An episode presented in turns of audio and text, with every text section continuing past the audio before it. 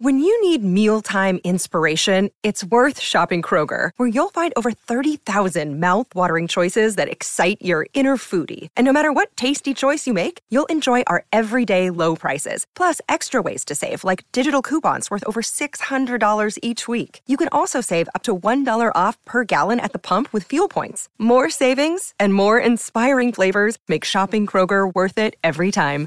Kroger, fresh for everyone. Fuel restrictions apply. Another day is here, and you're ready for it. What to wear? Check. Breakfast, lunch, and dinner? Check.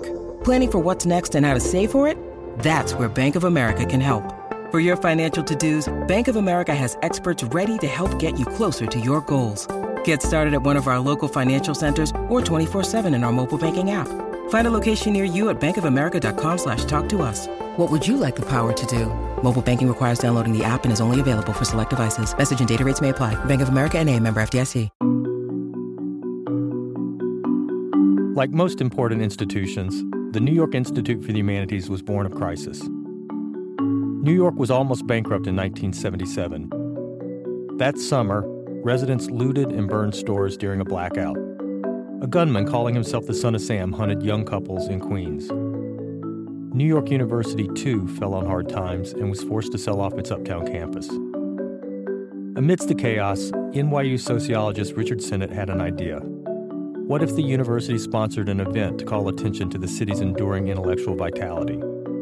President John Sawhill agreed to fund a conference on New York's 100 most influential intellectuals, and the New York Institute for the Humanities was born.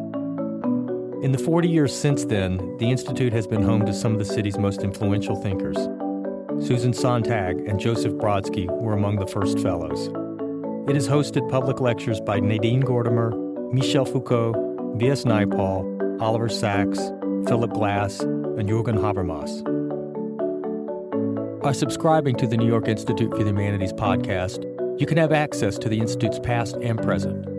Listen to new interviews with Rhonda Garelick on the Women of Trump World, Ben Ratliff on musical virtuosity, and Ian Buruma on his life in Japan.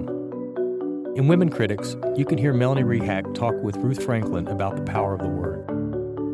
In the podcast Vault section, you will find Christopher Hitchens and James Fenton talking about memoirs, Susan Sontag on illness as metaphor, and Elizabeth Holtzman discussing impeachment. No matter where you live, you can become a de facto member of the New York Institute for the Humanities. All you have to do is subscribe to our podcast.